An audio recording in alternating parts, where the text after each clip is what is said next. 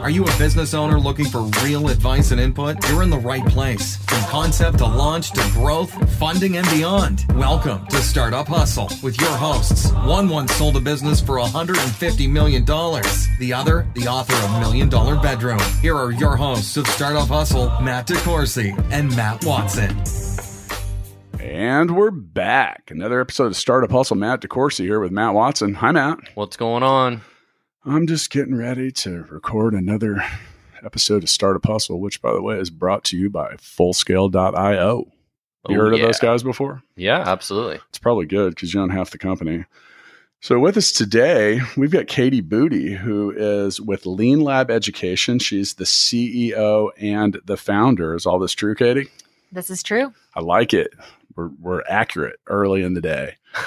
So, and we're going to talk a lot more about what you guys do throughout this. Now, for those of you listening, you know I like it when you are interactive. So, whether you're on your phone or a browser, go to leanlabeducation.org and then make a quick trip over to the gram and check them out at Lean Lab ED. While you're there, at Startup Hustle Podcast. So, Katie, tell us a little bit about Lean Lab. What are you guys doing over there? Yeah, we're an education innovation lab. So, what we do is we understand the market demands or the needs of our local classrooms and school districts. And then we find uh, entrepreneurs who are building new solutions, technologies, products that better prepare kids for the future. And we match make them and help the companies grow. Inter- that's interesting. So, how long have you been doing this? We are six years old. Okay. I, that's uh, exactly how old Matt acts on Sundays. So, would you describe yourself as sort of a a reseller of different software products, almost, or No, we really are more of a research and development lab. So we pair them in real, cl- we pair these new technologists or new technologies, entrepreneurs in real classrooms, and they kick off actually six month pilot studies. So we have a research team, we measure their impact, and we help entrepreneurs modify their solutions in real classrooms and then help position them if they are proven effective for so? Can you and give us an example of one that you've done? Yeah, for sure. Um, one that's gaining a lot of traction around the metro area. It's called Transportant. Um, it's solving a pain point uh, related to school buses. Yeah. So, um, I, if you've ever been a school administrator or a teacher or a parent, one thing that's really challenging is you don't know when or where the bus when the bus is coming or where it is.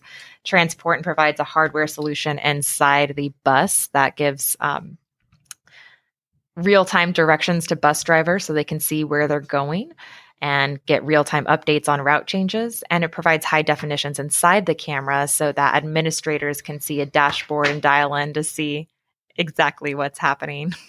I'm la- we're laughing because I have yet once again unplugged the startup hustle sign. Did you do it, or did Gravity? Dude, I do it? literally just moved the mouse and the thing, you know, because we're always we're always so prepared here in this studio. Um, you know, you mentioned Transportant. So is it Alan Fairless or is that his name? yeah, Alan Carroll's just the CTO. Yep. Yeah, so I met him. Uh, they are one of Kansas City's. Uh, they were one of KC's top fifty funded companies. Yes. Yeah, I met them at the uh, um, at a Kansas City Startup Foundation event. Yeah. So yeah, and I was talking to him about that, and uh, you know, you're talking about the. You look at some of these things. So, so when I was, I'm 44. When I was on the school bus, oh man, it needed some technology. We had no seat belts, really no rules. Like this, my school bus was a lawless society that needed some kind of order. But Well, now recording video on them and stuff's a big deal. well, I, I you know, and I got to say, as a For parent of a three year old and a stuff and everything. five year old, like I'm okay with that because man, I think about like God, this school bus was terrifying. Also, make sure the uh, bus drivers are not mean to the kids. Right. Probably a good idea. And then also, I mean, I think- know we used to sit in the back of the bus and throw like paper at the driver or something, Dude. right? like I said, the, the Yeah. school bus was a lawless society that that really like it was. I mean, Lord of the Flies was pretty tame Yeah. compared to what it was like on the school bus. So, So that, that's a great example of a local company um, that's doing some pretty cool stuff. So Yeah, yeah, they've done they've done pretty. They left our program with eleven million dollars in pre-committed sales, and then we're able to fundraise pretty well and uh, are growing their team and growing their impact throughout the region. So would you describe what you do uh, sort of as like an incubator? Yeah. Yep. For educational related technology. Yep. was was healthy hip hop a lean Was that one of your products? Yes, it was. Oh, we're investors in that. We've Oh, yeah. helped Roy. That's actually going to come out this month. Oh, good. The new the new teacher. Yeah, Um, yeah. It's uh, the app and the platform, and it's got all kinds of cool content in it. And I was in our in Full Scale's office in Cebu last month and went through the kind of we'll call ninety percent walkthrough. I love the videos of you doing all the dancing. Yeah, I mean, I'm a key. I'm a key component of, of anything involving hip hop. Now, uh, you know what, and that's a good point. So, if you notice that we have a new intro here, that was me. Unbelievable. We can't keep this light on in the studio. You'd think that we could find a piece of tape or something. So, anyway, we build software and other technology that doesn't fall apart. Uh, for those of you uh, wondering what we're laughing about, go to our YouTube channel and you can see all of our faces. Can't see the I- sign, I, though. know, but I can't keep this damn thing on. It keeps coming unplugged. If I'm suddenly not in the conversation for like a minute and you hear some rattling, that's me tying wires into a knot. So, all right. So, Katie, there have and and thank you for what you're doing. I think it's really cool. Um, anything anything that innovates education and helps startups get what they want and does things to educate. Is it a nonprofit? Yes. It is a nonprofit. Okay. Now, she's got she she mentioned earlier she's got some uh, she's got some powerful allies though. Oh, I heard a couple people that, that you mentioned had added some funding that have a little bit of, of name recognition. Yeah. Yeah. We've been fortunate this last year. Uh, do you want me to elaborate? Yeah, please. I mean, we can just leave the- people hanging. I'm going to try to s- tie the sign back into a knot while you do that. um, uh, we've been fortunate uh, for the last few years to have funding support from locally the Kauffman Foundation, and then very recently we've um, uh, got, received res- support from Mark Zuckerberg's foundation, the Chan Zuckerberg Initiative, as well as the Bill and Melinda Gates Foundation. that's really awesome. Yeah. I mean, that's a big deal. So the tell us a little more about how your program works. Does it work like an incubator where you have kind of like groups of companies that come through it and you do that a couple times a year or what is the kind of structure of it? Yeah, um, it used to run function almost identical to like a TechStars program where we had a cycle of Mhm. entrepreneurs that came in. We gave them some seed capital. We gave them a structured curriculum around business development and access to educators, Mhm. um, and hope for the best. And uh, we found that wasn't moving things, that wasn't getting really valuable products that were proving impact for children into our local schools fast enough. Um, so that's where we modified our program now, where we have uh, we do a six month program where we match make entrepreneurs that are a little bit later stage in development into classrooms, and we actually study their impact. Okay. I have an announcement. Yes. I have innovated a solution. I found a plastic clip and I have tied the signs wiring back together. If anybody needs help plugging in a wire, You know, the I know funny thing is, is we don't even need this damn sign to record this. I know No. you can't see it on the YouTube channel, but you know, I feel like when we come in It's and the it- ambiance. when we take, well, it's that, and and you know, it's we're using it's lean, messing up your mojo. we're using Lean Labs uh, colors, you know. And by the way, go to leanlabeducation.org to go check out what they're doing. Included on their website will not be my classroom innovation from today. So how did you get started doing this? Yeah, uh, I was a teacher. So I taught middle school math in Kansas City Public Schools and was a founding teacher at a charter school. Um, and moved into administration and uh, was really frustrated and felt like we weren't seeing, we weren't getting kids prepared for the ever changing reality of the future, specifically in my context, kids living in poverty, children of color. Mhm. Um, and a big reason I thought that was was that the way in which we do education has just been woefully outdated. Which is just too- behind Too hard to get new innovations into the classroom. they just didn't exist one um, ones that were truly transformational for learning um, or and or they're too hard to get into the classroom Mhm. too hard to implement What there's a lot of companies in Kansas City that sell software to education related stuff, and the thing you hear over and over is the sales cycle is hard and dealing with the school districts and all that. What- why is that? And well um, why why is it hard uh, you're dealing with a bureaucratic system with constrained resources so schools aren't you know you always hear in the headlines they're not super well funded but um, beyond that they're really they're like government agencies a little bit. They're really slow. They're on annual annual procurement cycles. Um, you have pretty much one budgeting window that happens between February and March to kind of get into the line item. Then once that's in, you're waiting a year to hope you have that opportunity again. Uh, you know, with Healthy Hip Hop, the original business plan called for schools paying for stuff, and as I sat down and we and we've we've put a significant amount of resources into that, and um, and when I was looking at it and the mm-hmm. original business model, and we'll have Roy in to talk about that soon, but the original business model was having schools subscribe, and I was like, dude, no way. It'll be two years before you get anybody to write a check if you get anything. So we flipped it around, and now it's more of a sponsored model where you know companies can sponsor the content and for x amount of dollars you can bring it to so many different schools which Right. is so much easier like and you know the funny thing is you think about well gosh got to go find sponsors. I so i used to work in the in the musical instrument business and schools buy musical instruments dude the worst customers you will ever have. Now when they buy they oftentimes will like make massive purchases but my god you want to talk about redundancy. So i was doing some of this and i was in north carolina which is really you know known for its schools being sarcastic but it was painful It actually is. is it now Uh, Research Triangle has some of the yeah highest yeah performing they public do schools they in the do yeah. and do you know the research triangle that's uh, raleigh durham Mhm. and uh, is it winston-salem do they include that in there Chapel Hill. Chapel Hill. All right. So, and that's like where Duke and, and some other stuff is, and they do a lot of there, but the rest of the state, uh, but the, the, the actual system of procurement was really, really, um, it was just tough. Right. So, and then sometimes uh, because it was so tough to get people as a new vendor, if you were already an existing vendor, you'd actually reap a lot of benefits from that because the people that work there would, they, they're making bad decisions and they know it, but they just don't want to have to run another vendor through. So, and that, that jades the whole decision making process. It was Right. really kind of, you look at it and you're like, oh man, I'd love to take your money, but It's just like Mhm. big.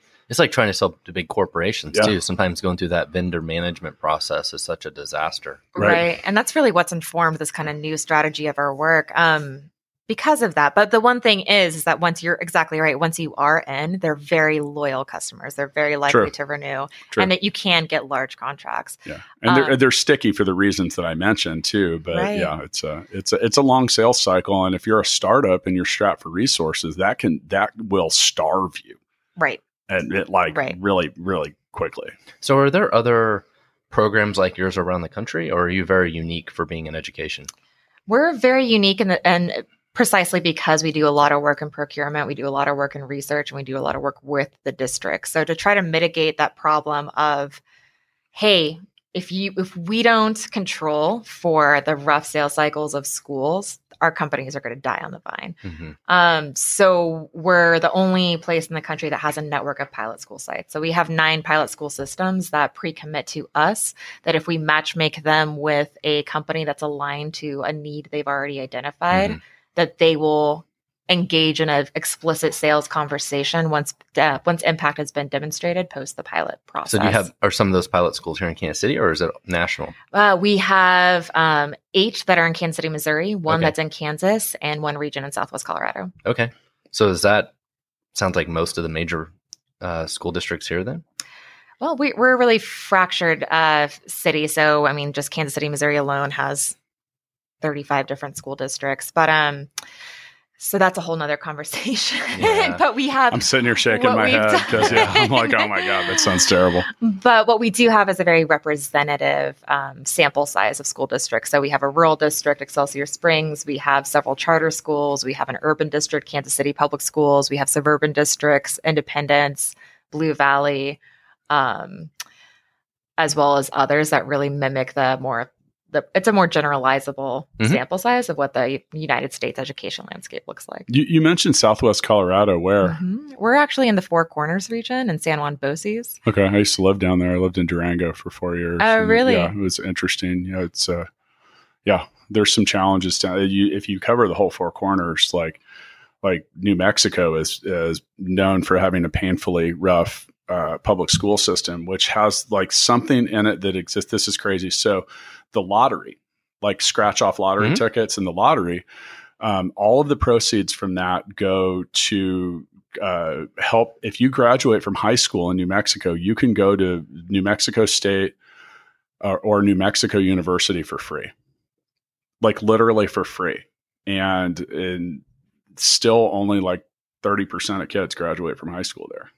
And you literally have a free ride. It's paid for by the scholar. Like the, it's, and that's like a, a, a thing. And it just blows my mind that that doesn't push more people through school. So there's, I Hmm. mean, uh, definitely a lot of challenges with that. Um, now, today's episode that was published, which this will be a couple weeks from then, was related to developer shortages. And we have a pretty well known and publicized uh, shortage of IT help. And that's part of what we do at Full Scale is trying to help companies deal with the now. Right. Uh, but with that, I sat down and talked to our um, our engineering manager in our office in Cebu City, and was talking about like why. So in the Philippines, there's an abundance of IT professionals and software developers, and we're trying to figure out why. And he basically just came down to the simple answer that the things that we're putting an emphasis on now, like how long has this the STEM push really been real here? Like five years? I'd say about five years. Probably sounds about right. A little longer, but yeah, depending how you define STEM. It's everywhere now, though. Like when I go to my kids' preschool, they're like our STEM lab, and like I mean, I hadn't even heard of that, heard that that phrase used for quite a while. But he basically told me they were doing that 30 years ago. Right. They were identifying kids that showed specific aptitude and like if it was science or technology, and they pushed them through into classes that were very specific for that. And they did that with a number of different things. Do you think that that's what we need to do here in the US to and I know that you run a different kind of program, but Right. but with the technology that's coming out and the innovations, like do you think that that's what we need to do to close up the talent shortage a little bit or God, I mean, this is a huge question because it goes back to like, what is the purpose of education, right? Sure. Um, do we want an industrialized model that's aligned to industry, um, knowing that industry is rapidly changing, true? or do we want, you know, problem solvers that are capable of adapting to this ever changing future? So, I mean, I think when we see, and there's a huge push right now, we're seeing it all over in ed tech with, you know, um, coding schools and remote post secondary options and just a lot of creative ways to try to fast track people into industry. Um, the Blue Valley CAPS model being one that's being explored. There's a whole high school redesign initiative to try to get kids, give kids credits that are more aligned to our local industry needs. Um, and I think that's one way to s- solve an immediate problem. I also wonder if it's short sighted. If we uh, if we don't do it well, will we rob children of opportunities to think larger and more critically about how they're solving immediate? I have some opinions that that tick some people off about that because well, I mean, and I just I'm, I consider myself to be a realist, and you know, we're trying to push people through stuff, and like, yeah, now you your new career in technology, but on day one, you're just another person with no experience, and and and then you've got another five year cycle, and your replacement value is about is pretty low for people around the world, and I and you know when there was a lot of changes with manufacturing you know, and people were, and we were building cars and other stuff. Well, a car had to ship on a freighter and go through customs and a whole lot of other stuff. You can ship code halfway around the world with the push of a button. True. And that changes the, the effect of globalization. So, you know, I think that some of the things that, you know, companies like Full Scale have done, like Matt and Stackify have created a really great model is having local tech leaders and then being able to augment it with a distributed workforce. And it creates a budget for most companies that creates some flexibility, increases profitability, and also gives them the ability to hire things that we are that are pretty plentiful sales, marketing, leadership, stuff like that. So yeah, we'll see. The problem with the edu- with education this way is you're right of like okay, we want to push all these kids, you know, their junior and senior year to do nursing or veterinarian science or plumbing or Those software development or whatever it is, right? But then if they get out, then they get out of that and they're like, oh, well, there's no jobs available or whatever. Then that it's a supply and demand problem a little bit, right? Like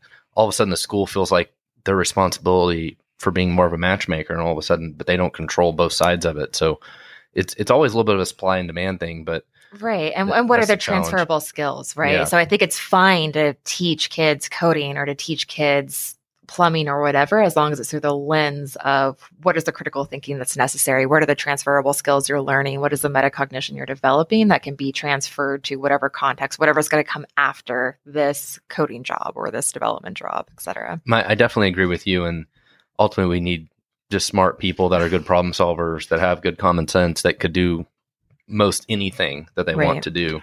The, you know the But- sa- the same those same skills um, transfer to to other things like carpentry and other stuff like that. That's problem solving in math. It's the same Right. exact Mhm. thing as as as building software or technology. I mean, some of the smartest problem solvers I've known were people that that, that literally build like homes and stuff like that. I'm like, wow. Uh, if you've ever been around some of the some of those folks, the uh, the thing that's interesting is so many tricks with like carpentry and stuff like that. They're like you don't read them in a book. You don't learn them at a vocation school. They're weird little things that you know they're almost like handed down on the job site. Yeah. So there's there's like software development the same way. Right. And you know, if you talk to Terry Dunn over at uh, JE Dunn Construction, they have the exact same problem with like welders and just a lot of different stuff. So, but I think what's important to know is that all of our children will become Instagram stars, so it doesn't matter. That's true. Is that true? Uh, We have the same problem with college too, right? The people choose to go to college and do all these degrees that there is no ROI in and they will never get a job from. And they rack up all the student debt and then they pick it to get the student debt so they don't have to pay for it anymore. We should start a college That's right like here a whole other political problem. Yeah. But that's, Anyway, that's so- a huge problem we have, right? Is people go to school for all this stuff and they rack up all this debt, but they don't even know what they're going to use the degree for. Right. And that's a, a secondary education problem. But That's It's that's a why similar that's kind of problem. that's why I dropped out of five colleges. well, Well, but I think, I mean, this is a whole nother debate. I mean, if you think about our industry leaders and CEOs and founders, many of them are products of liberal, liberal arts institutions who didn't necessarily weren't in vocational colleges that fast tracked them to careers. Um, I think the problem with universities is they, they're just more expensive than ever before, and we have a new crazy. economy Yeah. that's rapidly evolving faster than ever before. So, what do we do with that? Um, is a much larger question. I mean, I'm I'm definitely a fan of anything that fast tracks people to a certain career. Like they know this is the journey they go down, and there's an ROI in it. They know how to go from step A to B to C, and they will get this job. Yeah, there's a, I- there's a track. See, The- see, the- I'm not. I- the, the reality of that though is when you're 18 you don't know what the hell you want to do and i think that's the issue I Well, mean, like I wanted, my- when i was eight when i was 19 and i was in the university of kansas i thought i was going to be a sociologist and then like six months later i was like dude i'm never going to make any money doing this and i th- don't think i want to be a professor I mean, I have a degree in Yeah. dance and creative thinking, right? I deal with I And now you're running- now you're I running entrepreneurship technologists, incubator. Yeah, yeah. Yeah. Um, but what I learned through that were transferable skills that allowed me to be a problem solver, critical thinker, express myself. No, no, on, on the flip side of that, though, like dance and that kind of stuff, like that, that is routine. It involves a lot of practice, a lot of repetition. And like, for example, I, I, uh, I find a lot. That's why I think things like team sports are important for kids because you know, like your kids are not going pro. Let's just be No. realistic. Like, I mean, maybe someone's is, but probably not. Not mine. Yeah, and you know, but the thing is, is they learn to work together. Uh, they learn to to work as a team, and then also like the thing that drives me nuts is you know you see some of these like coaching's different. Like coaching exists to get you ready for the real world. Like you know, like so you got to be able to handle some criticism and, and be able to to be taught how to do things better and deal with stuff like that. So anyway, so we don't get too far out there because we didn't we weren't supposed to have a political debate. We're not actually we didn't get political. We're more like sociological. Yeah, Yeah. Yeah, it's just the cost of college and everything is crazy if you don't know what you're going to do with it. If you're interested in Matt Watson paying for your college, just send us a message through the at Startup Hustle podcast on Instagram. Perfect. Yeah. we, we will unload the money gun Yeah. to help you pay for your bills, and you will be able to buy a, a, a third of a book. Yeah. So if I have educational technology, education, ed tech, that's so much easier to say. So if I'm an ed tech entrepreneur and I wanted to get involved with your program, how do I do that? Yeah. Um, well, we we tend to hang out at all the places nationally that edtech entrepreneurs hang out. So there's several conferences a year that we go and recruit at. And What what are a few of those? uh, South by Southwest EDU. So South by Mhm. has a big education week. Um, ASU GSV, which is uh, ASU has a global venture well, started um, as a conversation around how to support entrepreneurs and has now evolved to a global venture fund that backs education entrepreneurs broadly. Those are two big ones. Learn Launch, Boston area has an accelerator uh, around ed tech and several university partnerships and um, several ed tech funds out there. So those are the places we kind of hang out. Um, So South by Southwest, that's in Austin. Am I right? yeah. So does Austin have a big ed tech scene that's come around? I mean, that or is I'm I just mean- curious if that's if, if that event being big there has had an effect on the local startup scene.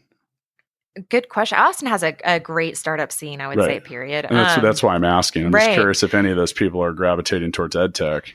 I mean, there aren't really any huge hubs of ed tech. It's interesting, it, just because it's a pretty niche thing. Um, there are a few good ed tech companies in Austin, of course, because I think the talent and the resources that are there. Chicago, we see a lot of our companies come from Chicago. Um, actually, Pittsburgh area, uh, Carnegie Mellon, Mellon is there, which is a leader in learning science. Um, so we have some companies that come out of that hotbed. Boston, of course, with all the universities.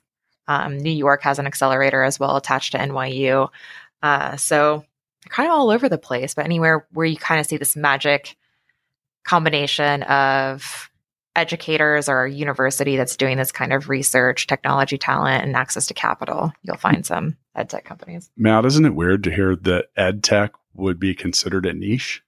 Yeah. I mean that, but that, I mean, I, I, I, on a every level, vertical. everything's a niche. Uh, but to think of it as a small one, I mean, it can't be that small, can it? No. I mean, I, I we work specifically in K twelve, so sometimes that feels smaller because people get scared away by sales type cycles or don't see it as investable. But it's not. You're right. I mean, every child goes to school; they're experiencing products every day.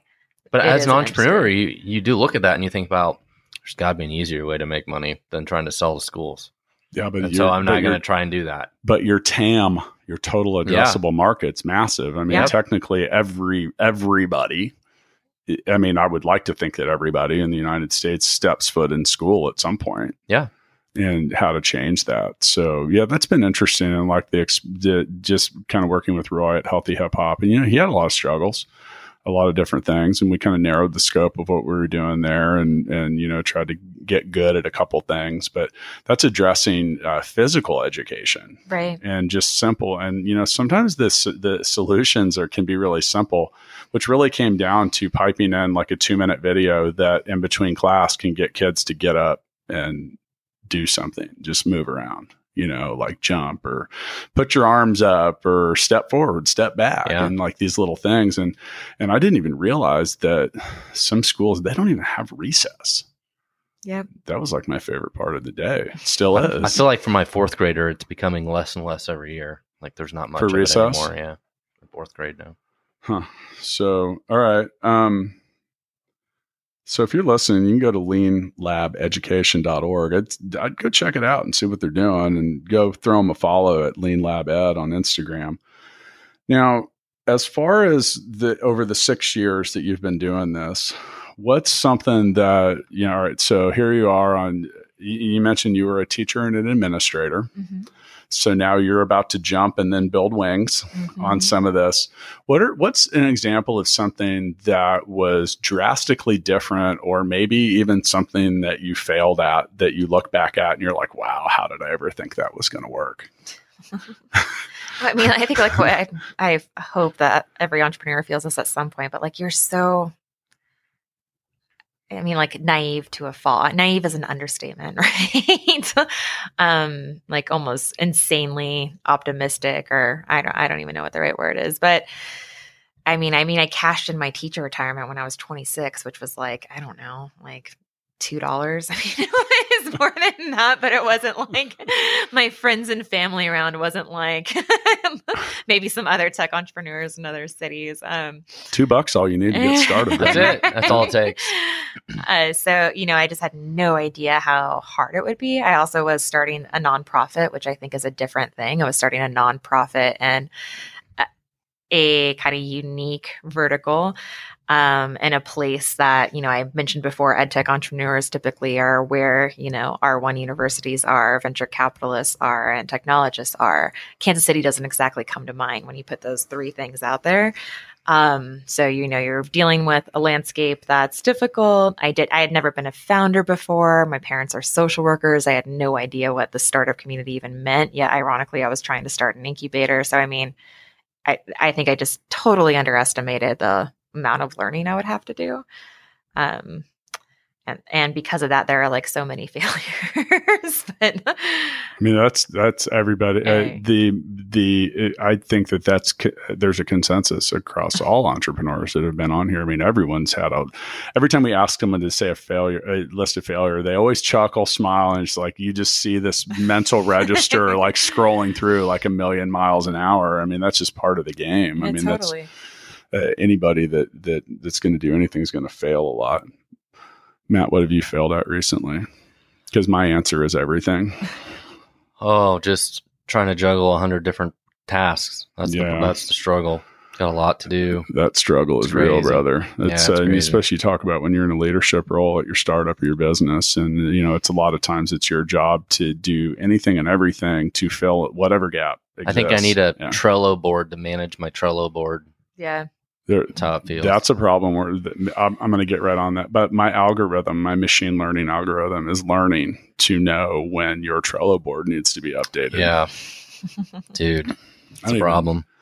Yeah, I think you'll get through it though, Matt. I mean, that's what uh, that's what I like to hear. So one of the things that you mentioned earlier, Katie, was that you guys help organize a classroom, or you know, like is that is that still around? Like, how do you do that as an entrepreneur or an incubator? Like, wh- where are you spotting the problems that need to be solved? Are you or do you wait for the entrepreneurs to bring them forward? No, we uh, work the other way around. So I think unique to us, we actually have a full time community organizer and um, we have a research team now. We do an annual needs assessment. So we go out and talk to as many parents, students, teachers we can and define zip codes that are, again, representative. We then um, code that data and see what it, what are the consistent needs across the board that we're hearing. Um, and then we turn that into essentially a request for startups or like an RFP where we say, hey, these are the discrete needs of our school communities. We're looking for startups that are addressing these needs. That's awesome. Okay, first off, smart.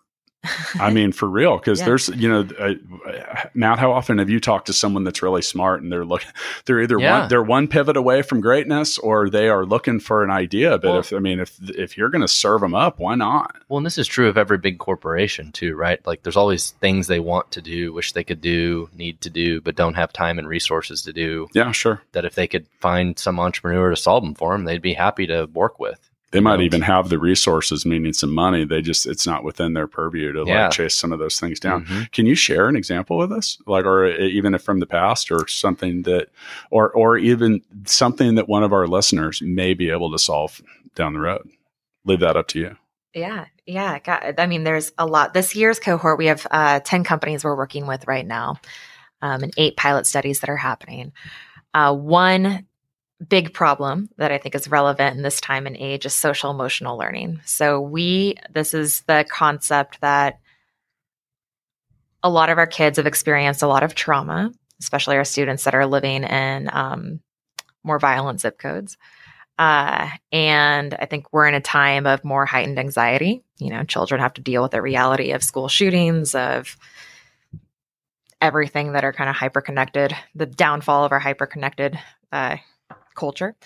And um, and so we had a lot of schools that are that are really struggling to provide social emotional supports for students. Counseling budgets are pr- typically really slim. They might have they might have one counselor per building. It's not unusual to share counselors across buildings.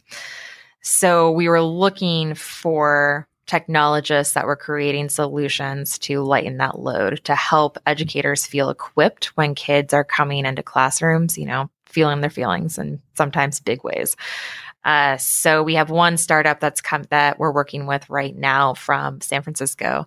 They actually came out of Y Combinator and they've created a dashboard that helps teachers identify and mark and essentially track their students' emotional well-being. And, and then that that dashboard follows the student. So essentially imagine like a heat map. You can see a heat map of your students as they enter your classroom before they get to you that can tell you that you know, Johnny is having a really hard day. He had a prior intervention where he had a one on one conversation and he needs prioritized seating for the rest of the day. Or so and so needs to go see the counselor at 2 p.m. and had a traumatic event over the weekend. So give him some space. That's the kind, I mean, we're trying to figure out how to use technology to, well, they'll never solve like really human problems like dealing with trauma, but how can they give us earlier indicators so that educators can be more effective?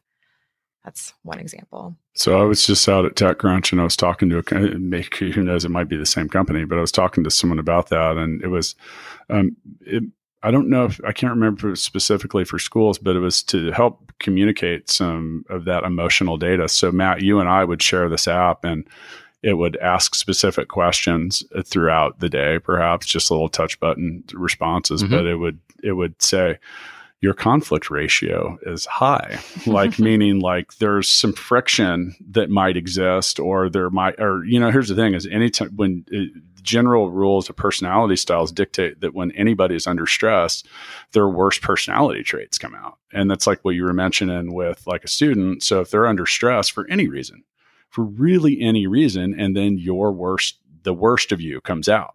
Right. Now, when you're six, you don't, you are not mature enough to understand that. Like at 44, I have a hard time understanding that on some days, but it's true though. I mean, Matt, would you agree? Yeah. Like, and you know, some and and some of those aren't always outward. Some some people, when they're stressed, they shell up, and then it's hard to get them to communicate and do a lot of different stuff. So, I could see technology and that interconnectivity being able to do something. So, um, slightly different subject. Now, there's a school here in Kansas City that's like all screens, isn't it? I think I read something about this, and there it was kind of controversial.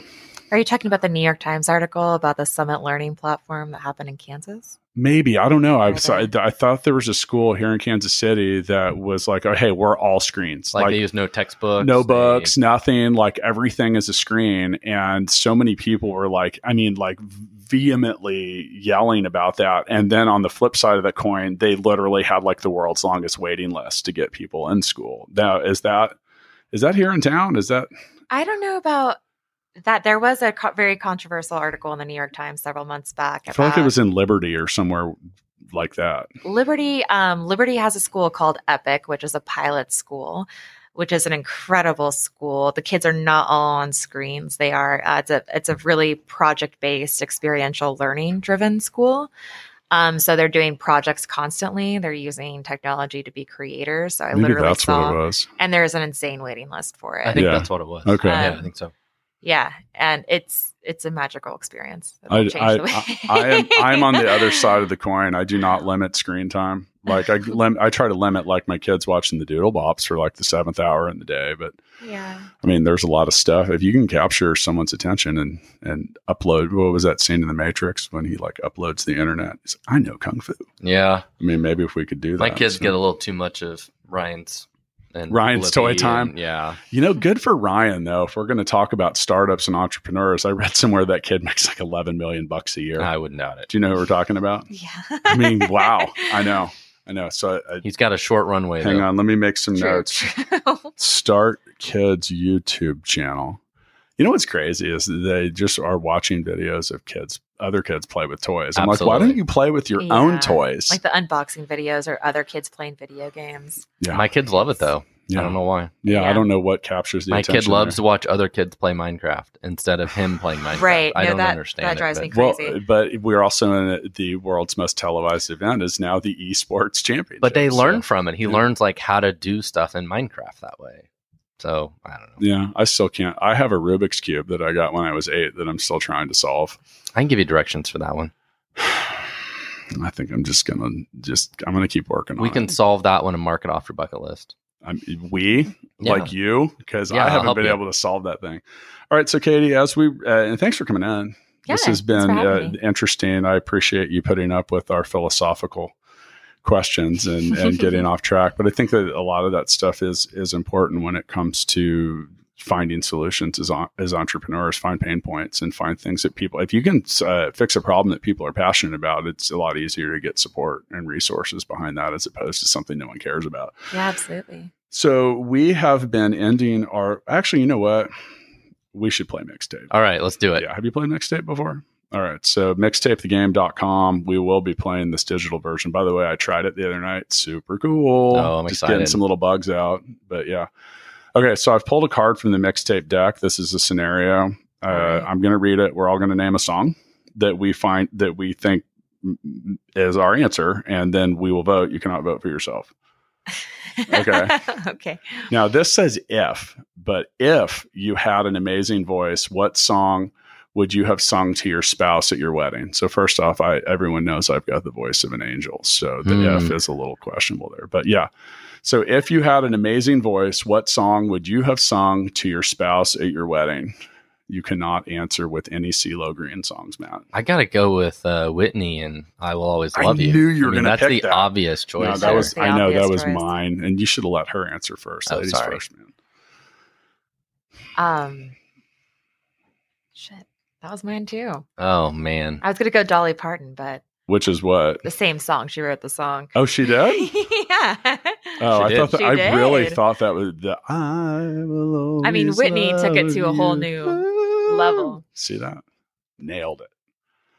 So I'll buy us some time here, Katie. If you had an amazing voice, what song would you have sung to your spouse at your wedding? Um, can I? Can I? Can am I allowed to use "Me So Horny" again as an answer? that was that. Was, how did I not win that episode? By the way, that was that was the card that said what song summed up your adolescence. Um, no, is that? Can I not? We should exclude answers once they. All right, I'm, I'll I'm gonna change mine. You can take mine. Okay. All right, I'm gonna go with Ed Sheeran's "Perfect." Okay. Oh, that's very sweet. See, I'm unmarried, so I don't really know what it means. I mean, if there's a song that like articulates your need for space in a powerful way, that's I, I kind of want to give a smart ass answer, like something that's like stop, you know. So, well, I'm going to vote for Katie's transferred answer from you. and I am also going to abstain from voting because if Jill listens to this, I will probably get in trouble for any answer that that I give. You're not even gonna give an answer. No, I'm going to. You're not me so horny anymore. No, I'm go. Yes, fine. I'll go with me so horny by Two Live Crew, and I will not sing that with my voice of an angel. All right, since I got to go with my original answer, so I'm voting for you. All right, So you great. win. I win. All right. It was the next to worst round of mixtape that we've ever played. The other one was when literally no one had an answer besides me. I won through forfeiture. I think me so horny was a close second though, for sure. Do you even have to have a good voice to sing that? All right. So as we round out the episode, what we have been doing is we have created the Founders Freestyle, which gives you the mic. It gives all of us the mic as we as we walk through this. Katie, you can say whatever you want here. Um, it can be advice to entrepreneurs. It can you you. It's you. You freestyle it. I freestyle it. Yeah, it's whatever I want to talk about. Yeah, whatever you want. Go ahead. so much freedom. Yeah. Um, I don't know. I'll, I'll share something I'm just thinking about. Um, we we've grown our team quite a bit the last year, uh, which is fun and hard. And I think something that's like something I'm just thinking a lot about when I'm talking to other startup startup founders is like, how do you manage a team through like crazy amounts of ambiguity? Where you're like, I don't know, we're we're growing, we're trying to do the stuff. This doesn't look like like how, it's really hard to manage teams in startup life. It can be. life. Uh, and sometimes you just have to figure out what what are we trying to accomplish. It's like we don't know how to do it, but this is the end goal. Yeah, yeah. And and helping people feel okay Figure with it that. out. I feel like making trans I have some really talented people that this is their first transition or go at startup life. Well, and like I have people on my team cool. that have that personality where they're more pessimistic. Like they have a reason for everything not to work or not like, oh, we can't do this because of that. We can't do this because of this. And what about this? What, I'm like, I don't give a shit about any of that. We're going to create something and ship it. but some people, they Yeah. like, they cannot get out of their own way. Yeah. They have a reason for everything to fail. And those are not startup people. I, I think not pessimists. I have a great team of optimists, but I think it's like realizing that, like, yeah, let's we've all normed on this really beautiful goal and realizing, oh, it takes a whole different level of hustle because like the pathway to get there is not defined. You're making it up. Yeah. And that's your job. You just got to kind of know and you're gonna the direction you're going. It may not work. and you have to just take one step at a time. Right. And you have no idea what the step is going to be afterwards but they have to know like i take the first step and i learn from that and then i take the next one Right. You guys were It's like hard. an amazing rap duo there. i'm sorry Combine- yeah. combining freestyles Yeah. into one solid flow. yeah and now I'll close it out. Um, you know, I, I think that that one of the things, and maybe you ask a question as part of a freestyle. I think that sometimes trying to lead a team in a startup is like trying to herd cats. You know, and Right. and I think the one thing that it is important and that I always try to come back to is is be brilliant on the basics. That's where everyone needs to start. Like if you're not, if you aren't doing the most basic things uh, when it comes to sales, marketing, execution. Like you were talking about delivery, Matt. Like ship something. yeah Like how are we going to get feedback or change anything if we never have? and don't be scared to ship something because Yeah. you're worried about what everybody's going to Yeah. think Yeah. So put it out there.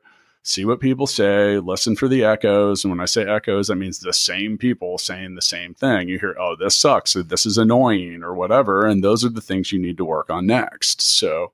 Um, I think overall that you know the first I, it's I the first time I heard "Be Brilliant" on the basics was 25 years ago, and that stuck with me. I was like, I mean, anything, anybody, whether you're an athlete, a musician, a writer, an entrepreneur, anything you do, like when you were studying dance, did you often go back to the basics?